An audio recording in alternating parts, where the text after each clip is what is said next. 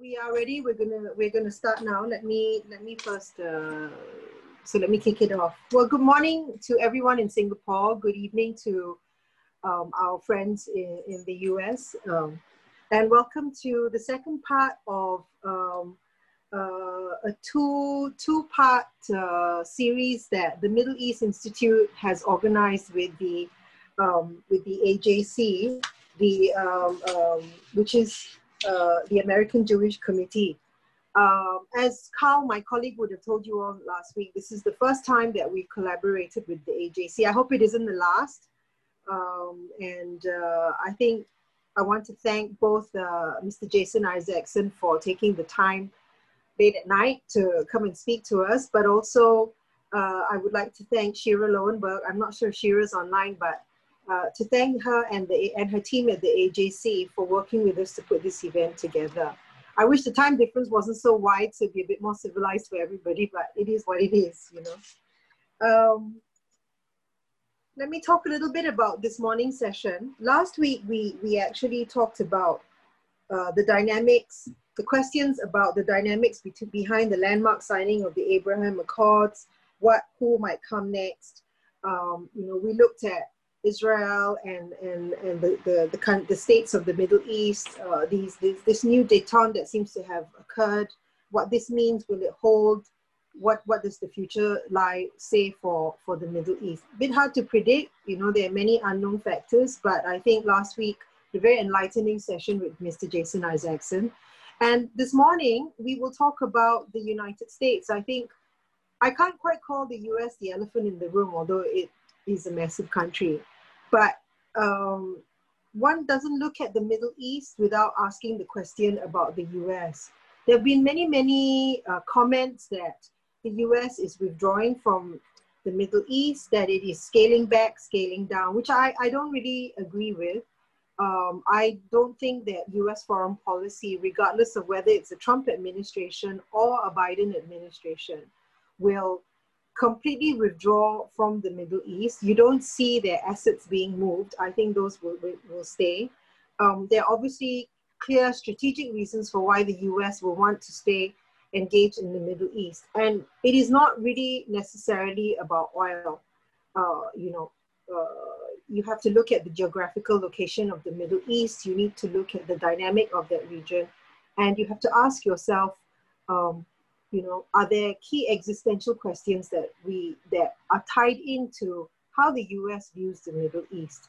But let me stop here and hand over to Mr. Jason Isaacson. And I will just say this again, although I'm sure those of you who came last week know him quite well. He is the Chief Policy and Political Affairs Officer of the Global Jewish Advocacy.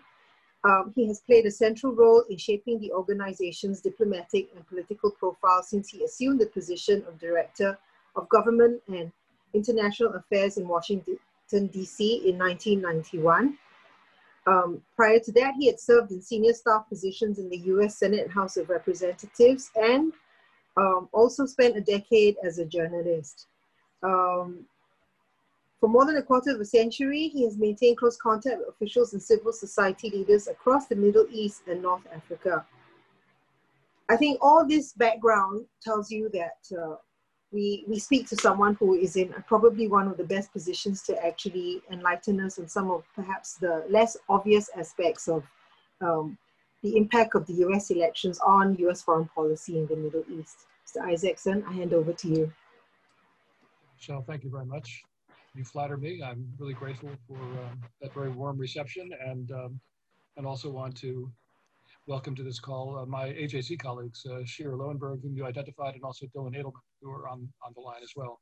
And I'm looking to see if there's anyone else I don't see on this screen in front of me, but, um, but AJC is proud to partner with uh, the Middle East Institute in, in this series of programs. And, and no, it will not be the end of our collaboration. I'm hoping it's just the very beginning of our collaboration. So um, so look forward to more programs in which your um, uh, professors and, and students can participate in programming with AJC and, and our staff and, uh, and, and, lay leaders in our organization can take part in, in, some of your programs as well. And then I hope in the not too distant future actually be together in person. Um, so last week I, I spoke with you about um, the Abraham Accords and the lead up to that and where we go from, from, from, from here, the signing of agreements between Israel and Bahrain, Israel and the United Arab Emirates, and what other countries might be in line, and, and, and how the Trump administration helped to sort of engineer uh, this process, um, its own inherent intrinsic uh, momentum assisted by the Trump administration as well. Uh, this is a subject in which I've spent a great deal of time and and and and flown a great many miles to kind of lead up to that point. Um, I'm very pleased with the role that AJC played as a kind of a contributing factor in helping to prepare the ground for the trust that was necessary, the risks that people were willing to take, the um, the confidence that they had that that that they could actually proceed um, with the momentum that uh, that was the, the, the, courage, excuse me, that was necessary in order to break out of old ways of thinking and establish relations between Israel and Arab states in the absence of progress on the Israeli-Palestinian front, which of course had been the, the, the structure that everyone had assumed um, would, would, would, would have to be in place before there could be peace between Israel and other Arab states after Jordan and Egypt. Um, that's a subject on which I've spent, as I said, many years um, working on. Um, the subject that I'm addressing this morning um, is has always been kind of a background in in my work in AJC, and uh, and every four years, of course, we have a presidential election, and I and my colleagues in the Washington office of AJC become instant experts in the policy positions of the two parties of the two candidates for president. Um, clearly between presidential elections. We're in touch with members of Congress on a range of political issues. But but but stopping and pausing right now, just um, four weeks. Uh, actually, for you, it's four weeks minus a day. For me, it's still four weeks from the presidential election uh, that will be so so decisive in the United States. Um, uh, this kind of stopping and pausing and examining how the outcome of an election will influence Middle East policy um, is something that um, I haven't spent 25 years doing. It's something that I do every four years.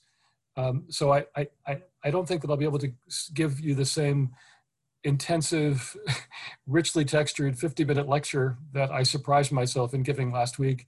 I think it'll be a little shorter. Uh, I'm really looking forward to the question and answer period that will follow my, my, my opening remarks. Um, but let me back up before talking about how I expect a Trump administration will handle Middle East issues. A second, excuse me, Trump administration will handle Middle East issues versus how a Biden presidency would handle Middle East issues. Uh, to just talk generally about kind of American presidents' um, regard for the Middle East, involvement in the Middle East over the last, let's say, 30 years that I've been involved um, in my position at AJC. And I came to AJC in, in July of 1991 um, which was um, just a few months, five months after the end of the first Gulf War. Um, of course, the collapse of the Soviet Union was in the not very distant background. Um, it was a period of maximum American visibility and least. And of course, in the first Gulf War, um, President George H.W. Bush had assembled a a coalition of 35 countries led by the United States with UN support uh, to push Iraq out of Kuwait. Um, and, and, and had developed in the course of that, in the course of assembling this coalition and working very carefully and closely with, uh, with Arab partners, developed a very close relationship. Um, even closer than, than the relationships that had existed, which were primarily economic relationships obviously with a strategic component, but not with the same degree of military cooperation that had to exist in order to make the first Gulf War a success. Um, there was a great deal of delicacy involved in how to bring Israel into this mix. Israel was not a member of the coalition. Uh, it would have upset the, the, the, the Arab allies for Israel to be an active participant. But Israel's decision in consultation with the United States to be helpful by not joining the coalition um, was also considered uh, something of value to the Arab states. Um, Israel was attacked directly by Iraq, of course, in the course of all this, um, chose not to respond in a way that would upset the plans of the coalition. Um, fast forward to July of 1991, um, I joined AJC. October of 1991 was the Madrid Peace Conference that I spoke about last week as really the opening act in this new phase of peacemaking in the Middle East. So the United States played a very strong role, of course, in convening these partners, these these these uh, parties from the Arab world, as well as Israel, as well as the Palestine Liberation Organization.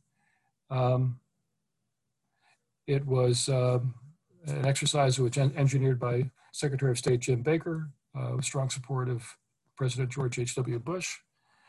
Um, the the, that, that conference in Madrid in October of 1991 was followed by the multilateral phase of the peace conference in Moscow of 1992. So we now had the United States and now Russia as partners in moving this process forward. The United States very heavily engaged in the Middle East, very focused on the Middle East. Um, President uh, George H.W. Bush did not win re-election in uh, November of 1992 uh, just uh, 10 months or, or, so after the opening of that conference in, in Moscow. Um, he was succeeded by, um, by, by, Bill Clinton. And under Bill Clinton, um, although it wasn't an American initiative, you had the Oslo Accords um, signed in Washington, but obviously initiated by the Israelis and Palestinians together by um, Israeli uh, uh, professors and, and Palestinian interlocutors, um, and then and then the Israeli government playing an ever more active role as that moved forward. You had the Jordan peace agreement. Um, you had uh, Oslo II in 1995. Um, you had an attempt uh, in the last year of President Clinton's tenure, uh, his second administration, uh, to bring the Israeli-Palestinian conflict uh, to some kind of a conclusion at Camp David, um, negotiations that failed. Um, and then you had the outbreak of the Second Intifada uh, in the fall of, of 2000, the last months of the, uh, of the Clinton administration. But again, an administration that was focused on the Middle East, um, uh, had developed a set of relationships, was there for the good times in the 90s, um, good times that were interrupted, of course, by by terror attacks as well. Um, but but but but some some good years in the in the mid to late 90s. Um, and the administration was in, in close partnership with Israel, as well as with some states that were starting to feel around the edges of a relationship with Israel. So you had, of course, in that period, um, Qatar and Oman and Morocco and Tunisia establishing low-level relations with Israel um, from the mid uh, 90s until the outbreak of the Second Intifada in the fall of 2000. Um, Bill Clinton left office uh, uh, in, in, January of 2001. He was succeeded by George W. Bush, the son of George H.W. Bush. Um, and of course, it was in the fall of, of 2001, September 11th, uh, that the world changed.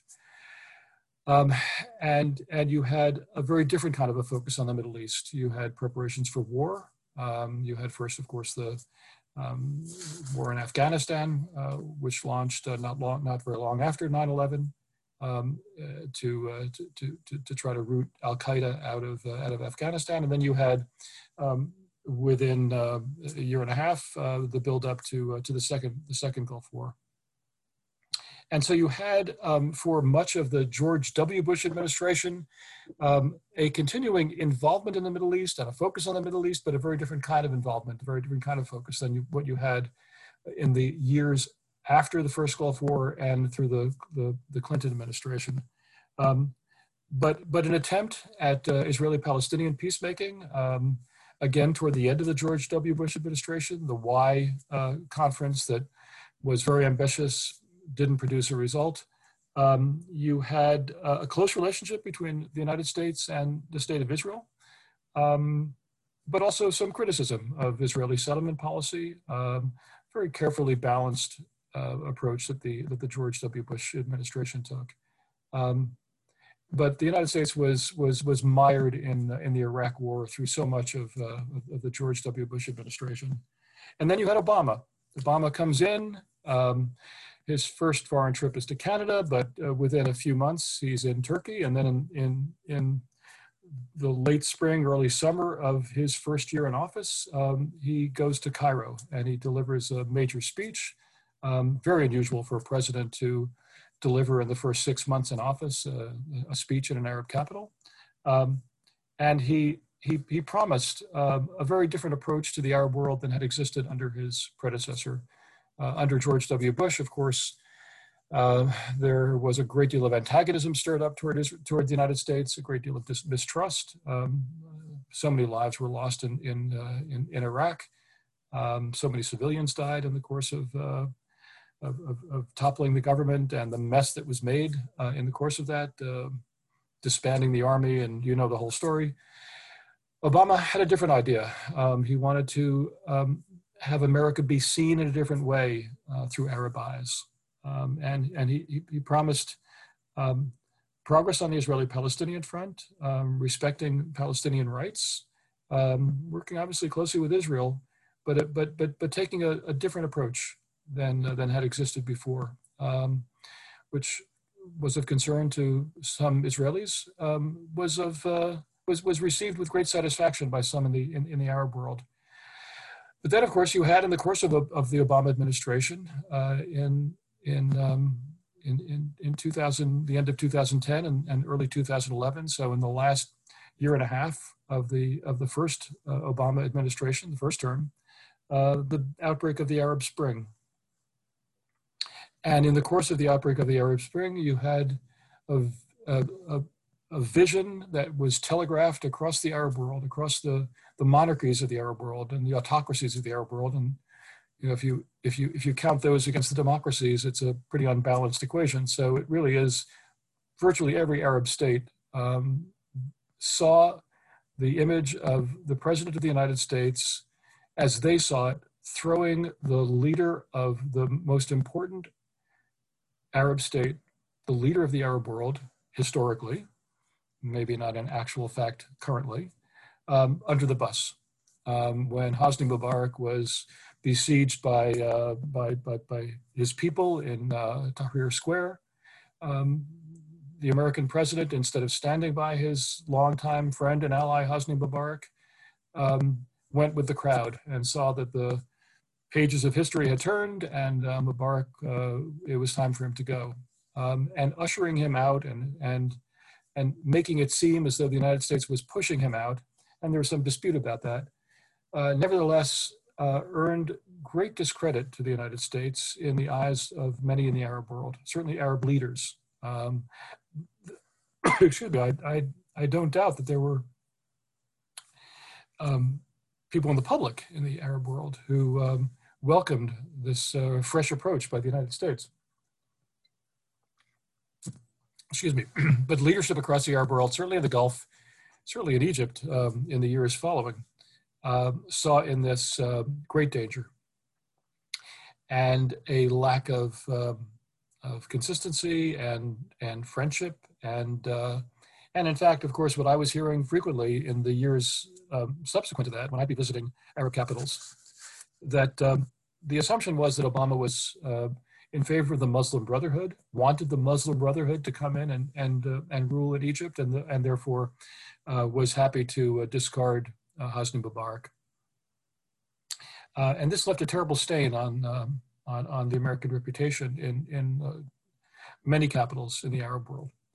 Um, and then you had, um, in the course of the Obama administration, of course, the Arab Spring um, uh, proceeded in various ways uh, throughout the course of 2011 um, on into 2012. Obviously, we're still seeing the um, dissolution of, of, of, Syria uh, endlessly for the last uh, last eight years. Um, there was an, admit, an, attempt, of course, in the Obama administration to focus on the Israeli-Palestinian conflict under uh, Secretary of State John Kerry. Um, it was uh, good effort, lasted 10 months, resulted in a, a freeze on uh, certain kinds of settlement activity by the Israelis, um, a complete um, uh, disregard for the possibilities of progress by the Palestinian leadership, which really never engaged uh, fully in any serious way, uh, much to the disappointment um, of, of American uh, diplomats who really earnestly wanted to see if they could push this, uh, push this forward. Um, so you had a, um, uh, dis disregard for the United States in many Arab capitals. You had an attempt to resolve the, the Israeli-Palestinian conflict, which went nowhere.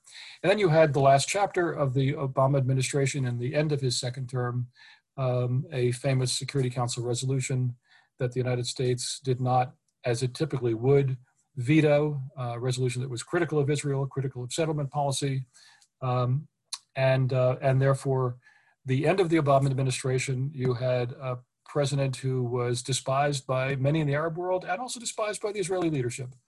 Um, had tried to make certain progress, um, broke a lot of eggs, didn't make any uh, didn't make any breakfast out of any of it.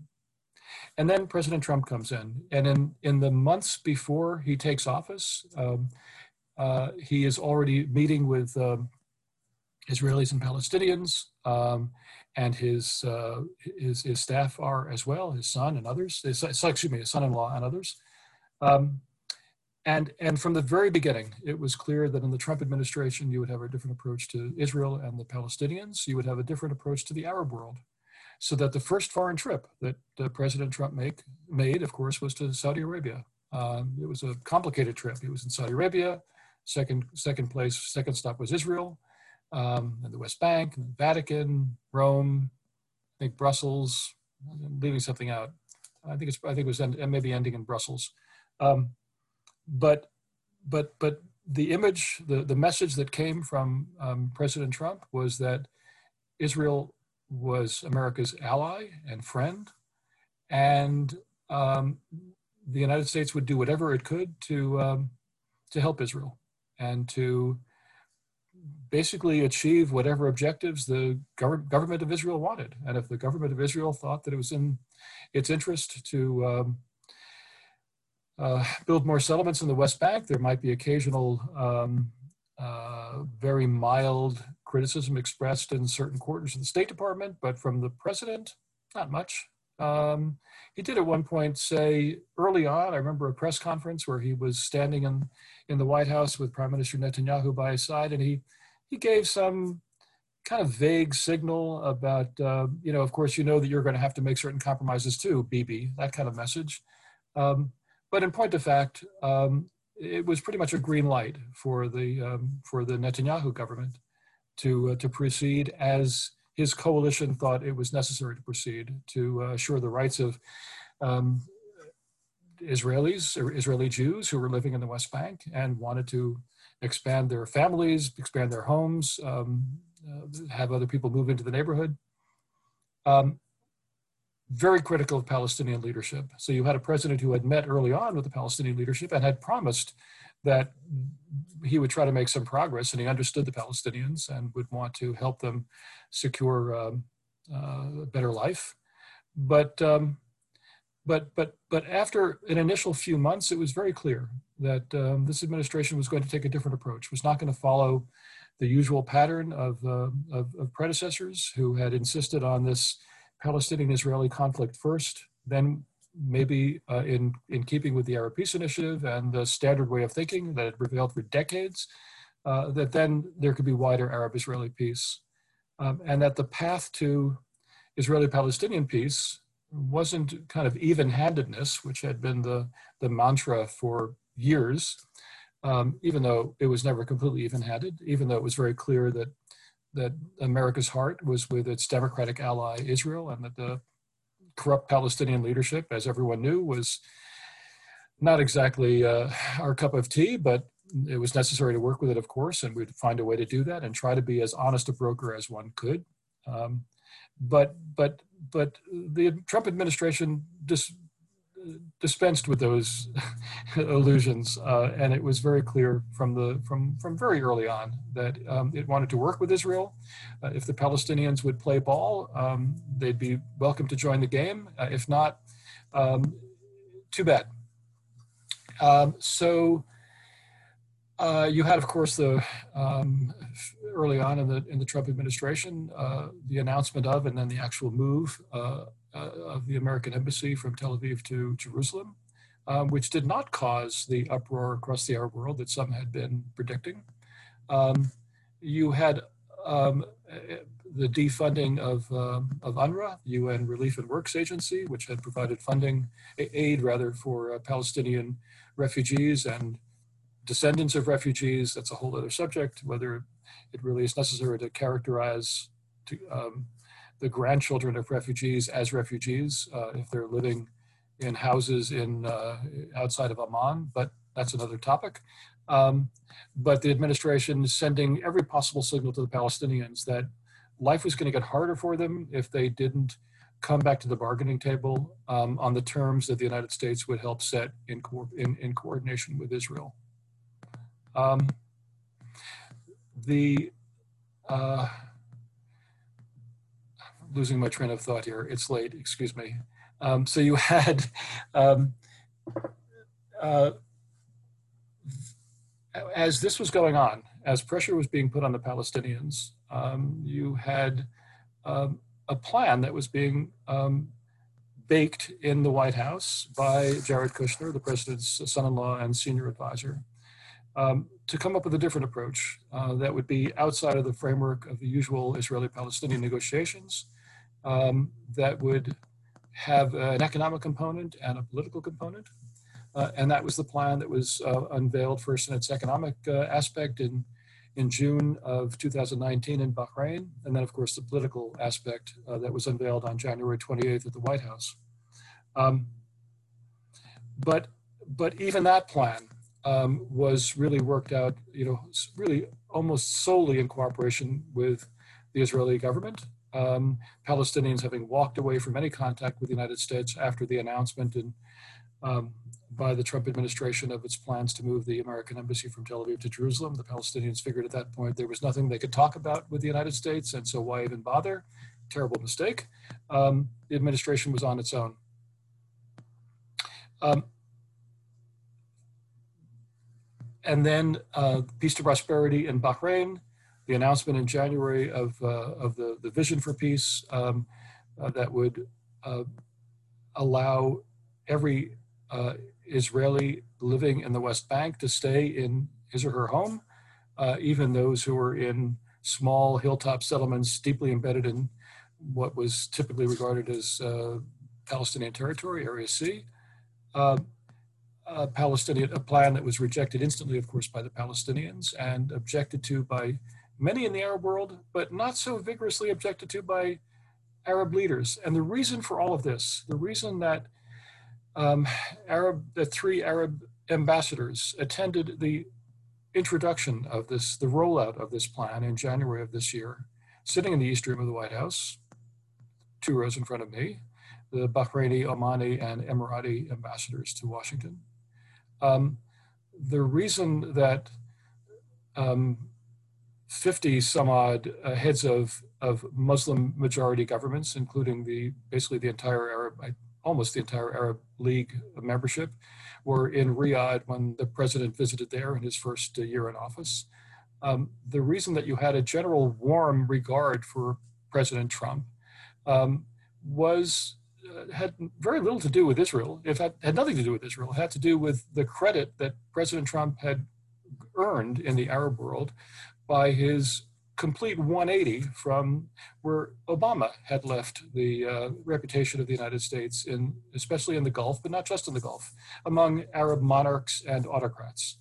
Um, that the United States would not be um, issuing press releases criticizing uh, your human rights records. Uh, it would not be um, dealing with the Iranian regime uh, that threatens you uh, it would be uh, fighting the same, same enemies that you regard as enemies, and that means regional enemies and also maybe even domestic enemies. Um, it, the United States was really on the side of Arab autocrats and monarchs, um, not critical of them, um, and and also was looking to do as, as, much business with them as possible. Um, you'll remember, of course, the how President Trump was so delightedly bragging about the weapon sales that he was planning to Saudi Arabia uh, in the course of his visit to Riyadh and then, and then in, the, in the months after, including for days or weeks after the murder of uh, Jamal Khashoggi in, in Istanbul, which was just two years ago last week. Uh, when when President Trump basically was saying that um, he wasn't going to um, allow you know something like this, which he never really labeled uh, murder, um, to get in the way of hundreds of billions of dollars of arms sales to the Saudis. Why would he do that? Uh, all the jobs that that would create in the United States.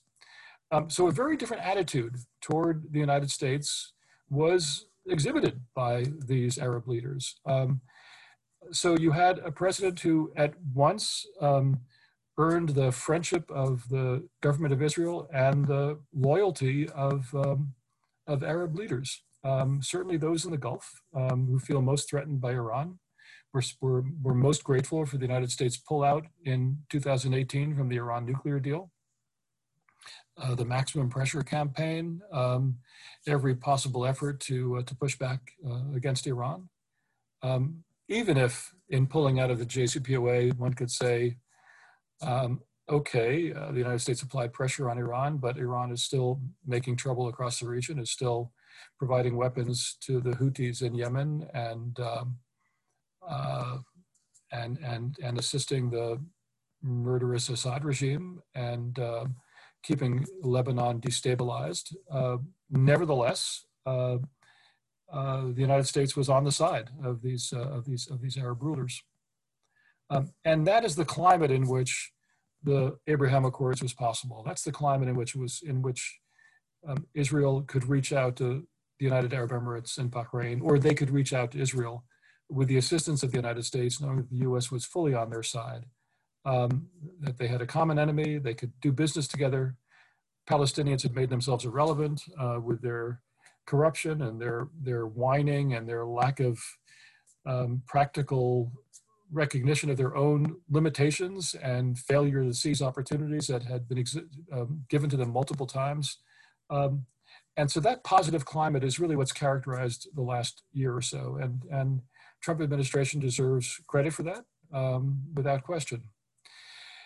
Uh, now, going forward uh, and sort of coming back to the original title, I think, of this of this talk, which had to do with U.S. elections and Middle East policy, that sort of sets the frame for where the United States has been for the last 30 years, um, up and down with Arab states. Um, mostly up with Israel, but sometimes with, with, with criticism mixed in as well um, but I would say bipartisan criticism, um, which has been almost completely absent in the Trump administration, but but existed uh, to one degree or another. At the same time, a close alliance, uh, and and I and I should point out that of course under President Obama in his last year in office, there was a huge um, uh, uh, military, uh, I'm sorry, memorandum of understanding, um, $38 billion MOU between the United States and um, and Israel for uh, uh, military assistance uh, for um, over, over, the course of 10 years. Um, very significant. It's been elaborated on a little further in, in on, on, Capitol Hill. Trump administration has carried it forward as well, but but I don't want to neglect that aspect of, of the Obama record toward Israel. So positive on intelligence, positive on on, on military um, sales and and and and, and uh, uh, assistance going forward um, criticism on politics um, and, and, and, and regarded as having pressure on, on, on Israel for um, how it would deal with the Palestinians, as well as disregarding the warnings of, of Prime Minister Netanyahu on the nuclear deal with Iran, which uh, the Prime Minister regarded as a naive move on the part of the United States, even as um, certain people in the military establishment in Israel thought that it probably was the best deal that the United States could, could achieve. Um, now that sets the stage for where we are today. So it's 2020. Um, you have the United States for the last uh, two plus years out of the Joint Comprehensive Plan of Action and exerting maximum pressure on Iran. Um, you have an administration that um, will work with Israel to widen the circle of Arab Israeli peace um, an administration that is not expecting much in the way of progress of the Palestinians unless the Palestinians are willing to um, speak honestly with their people about the more limited state that is uh, in their future rather than this kind of maximalist, uh, unrealistic dream uh, of what might have been, but is no longer really possible in any kind of practical way, uh, given the hundreds of thousands of uh, Jews who are living in the West Bank. Um, some adjustments can be made, certain swaps can be done, uh, but it's not going to be what uh, Yasser Arafat promised and what Mahmoud Abbas has refused to unpromise uh, in the years that he's been um, leading the Palestinians for the last 15 or so years. Um, a Joe Biden administration um, would take, I think, a different approach in certain respects. Uh, there would be some consistency, I think, in, Amer in American policy, um, beginning with Iran.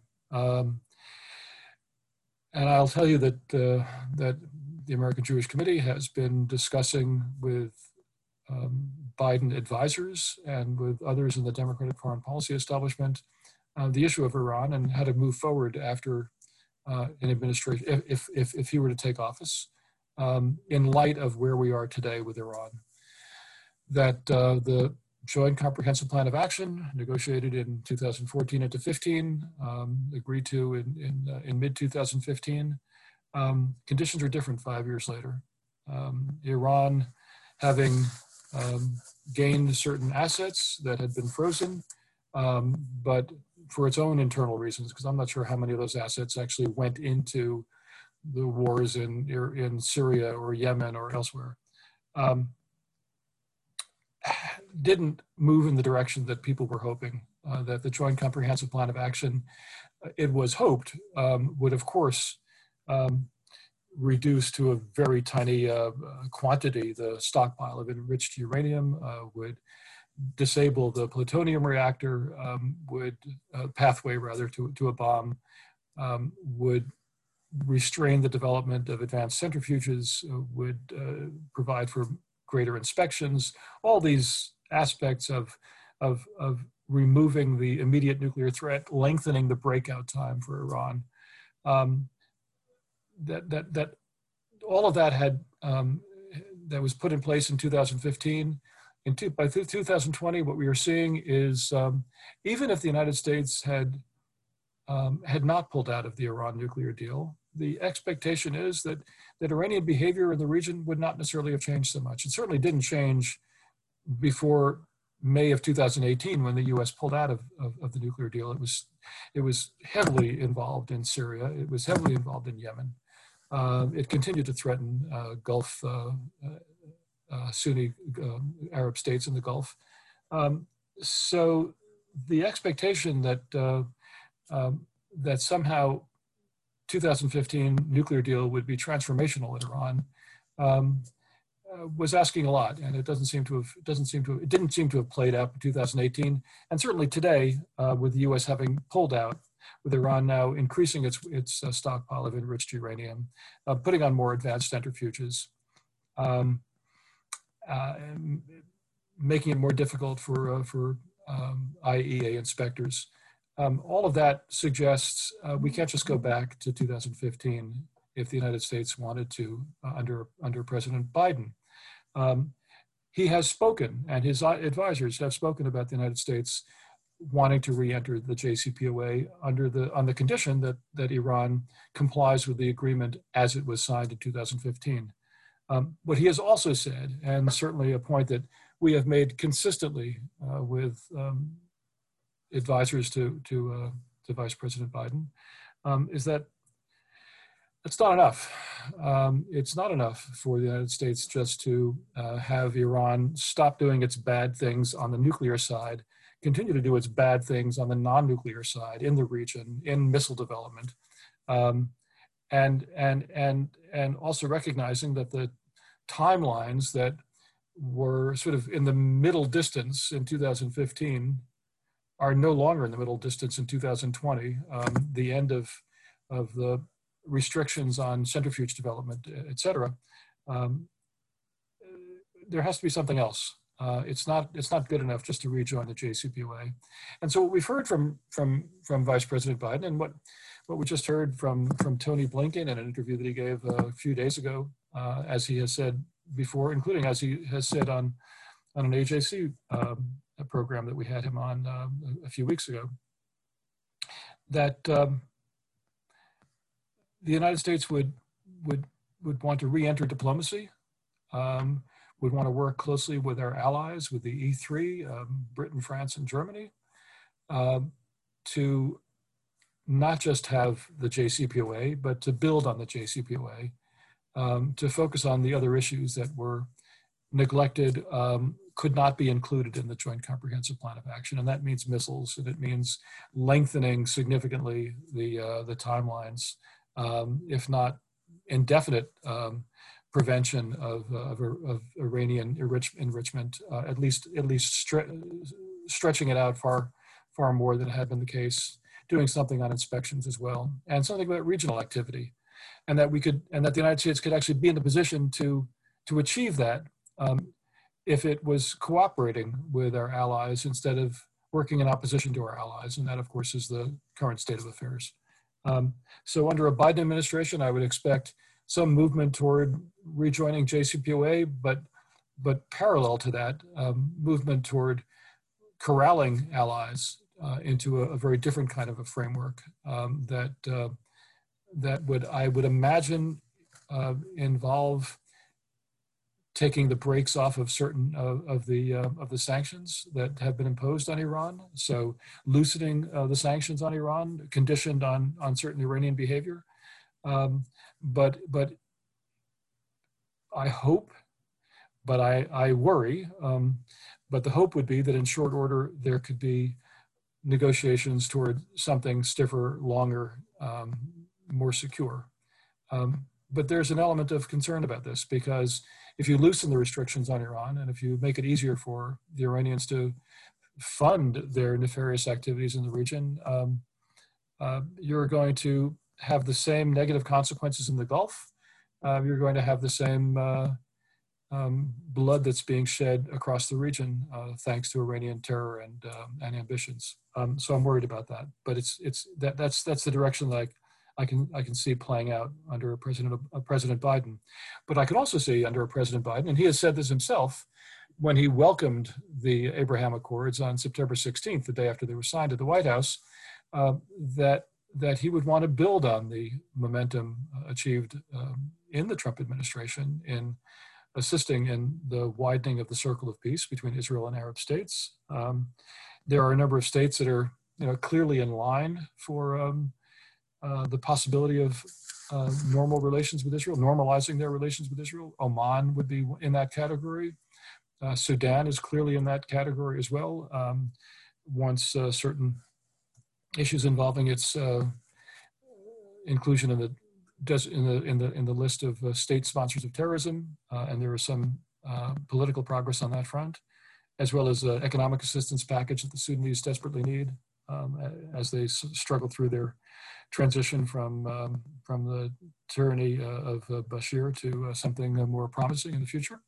Um, I can see a, a, Biden administration moving forward um, on those fronts, as well as as on the Saudis. Um, the Saudis have indicated uh, a certain um, uh, acceptance uh, of uh, the momentum that they see in the smaller states um, uh, on their alongside Saudi Arabia in, in the GCC. Um, there have been indications by a number of prominent Saudis that they would like to see themselves moving in the same direction over the coming years. Some of this depends on the willingness of King Salman to uh, kind of break with his uh, tr more traditional approach to um, Arab-Israeli peace predicated on Israeli-Palestinian peace. Um, but, uh, but that's very obviously the direction that um, Mohammed bin Salman would like to take it. Um, and I can see a, a, President Obama, excuse me, a President Biden, hmm, Freudian slip, um, moving in that direction as well. Now, what I think you'll also see, um, if it were President Biden, um, is a renewed focus, and he's he's made this very clear, as has uh, Tony Blinken, as of others around in the in the Biden circle, uh, a, a, a, more a more robust focus on human rights, certainly than has existed in the Trump administration, um, but probably not all that different from what we saw under previous administrations, Obama and uh, and George W. Bush as well. After all, it was under George W. Bush that you had this whole idea, um, one of the sort of theoretical foundations of the invasion of Iraq uh, was that uh, there would be an attempt to, to introduce democracy in the Arab world. Um, with Iraq, um, good luck to you. Um, but but but the idea maybe not of pushing democracy so hard in the Arab world, but at least pushing back against uh, the worst abuses, the worst human rights abuses. Um, so it is entirely foreseeable that you would have an Obama in a Biden administration um, a return to a more typical American approach on human rights. Um, and that means uh, friction with Egypt, friction with Saudi Arabia, uh, probably less friction with some of the other Gulf states, um, but, um, but it will change the atmosphere. What it might do, however, is uh, because you would also have certain criticism, or at least a maybe a different approach to Israel, continued, of course, um, close support on the military front, on the intelligence front, but a more critical attitude toward Israeli uh, intransigence, as a Biden administration might see it, on peacemaking with the Palestinians. So you might have, again, an administration that was critical in certain respects uh, toward Israel, but also critical in certain respects toward Arab allies. Um, I wonder if that might not produce the same dynamic as American support for Israel and, and Gulf states. Uh, you might have Israel and, and its newfound friends in the Gulf um, feeling that they really have to stand together and um, push back against this, uh, this new misguided, naive uh, administration in Washington. So I, I think that could be another interesting possible dynamic that will further um, expand Arab-Israeli uh, relations. Um, I'm trying to think of other aspects of Middle East policy that would interest this group, but but maybe the best thing to do is to stop there. I think uh, again, just to recap really quickly, I think under a Trump administration, Middle East policy will continue on the same path. I think that although the president said that if he's reelected within 30 days, the, the Iranians will be uh, suing for peace with the United States on, on, on, on the nuclear front to uh, restore their crippled economy. I don't think that's going to happen, um, but but you'll have a, a, increasing ratcheting up of pressure. Maybe at some point the Iranians break, if that's even within their capability to do so. Um, you'll have a continued American, um, I think, close partnership with uh, with Gulf Arab states, um, with President Sisi in Egypt as well, um, and and and a very close partnership with with, with Israel. We could talk about other parts of the world as well China, Russia, North Korea. Um, obviously, I'd see a continuation of, of certain American policies, but, but I know this focuses the Middle East. Whereas with a President Biden, I think you will have a continuation, maybe with, this, with a lack of the same kind of obsessive drive of this administration, but, but a continued um, a push by, white, by Washington on wider Arab Israeli peace, um, general support for Israel um, an insistence on trying to get back to the bargaining table, trying to push forward um, the two-state solution. That's a formula that um, wasn't heard so much in the Trump administration. Um, you heard that formulation in the January 28th vision for peace, but but a very different kind of a two-state solution than what has long been envisioned. It would be a very much Swiss cheese approach to a Palestinian state. Um, may or may not be terribly viable. Could be a basis for something, um, uh, to, to, begin negotiations, but but not viable the way it was presented. Um, but I think you would have a Biden administration that would want to return to a more traditional formula. Um, but recognizing, I very much hope, and of course this will be a subject of much conversation with the Biden team if he does win, um, a more realistic approach to Iran. Uh, and I hope uh, a seizing of opportunities that exist across the region for, uh, for, for, Israel. Um, that, that will also strengthen America's um, reputation and, um, and, and, and, and national interests in, um, in, in that vital region. Maybe at that point, I will stop. I surprised myself by talking almost as long as I talked last week. Um, and, let's, uh, and let's have a conversation.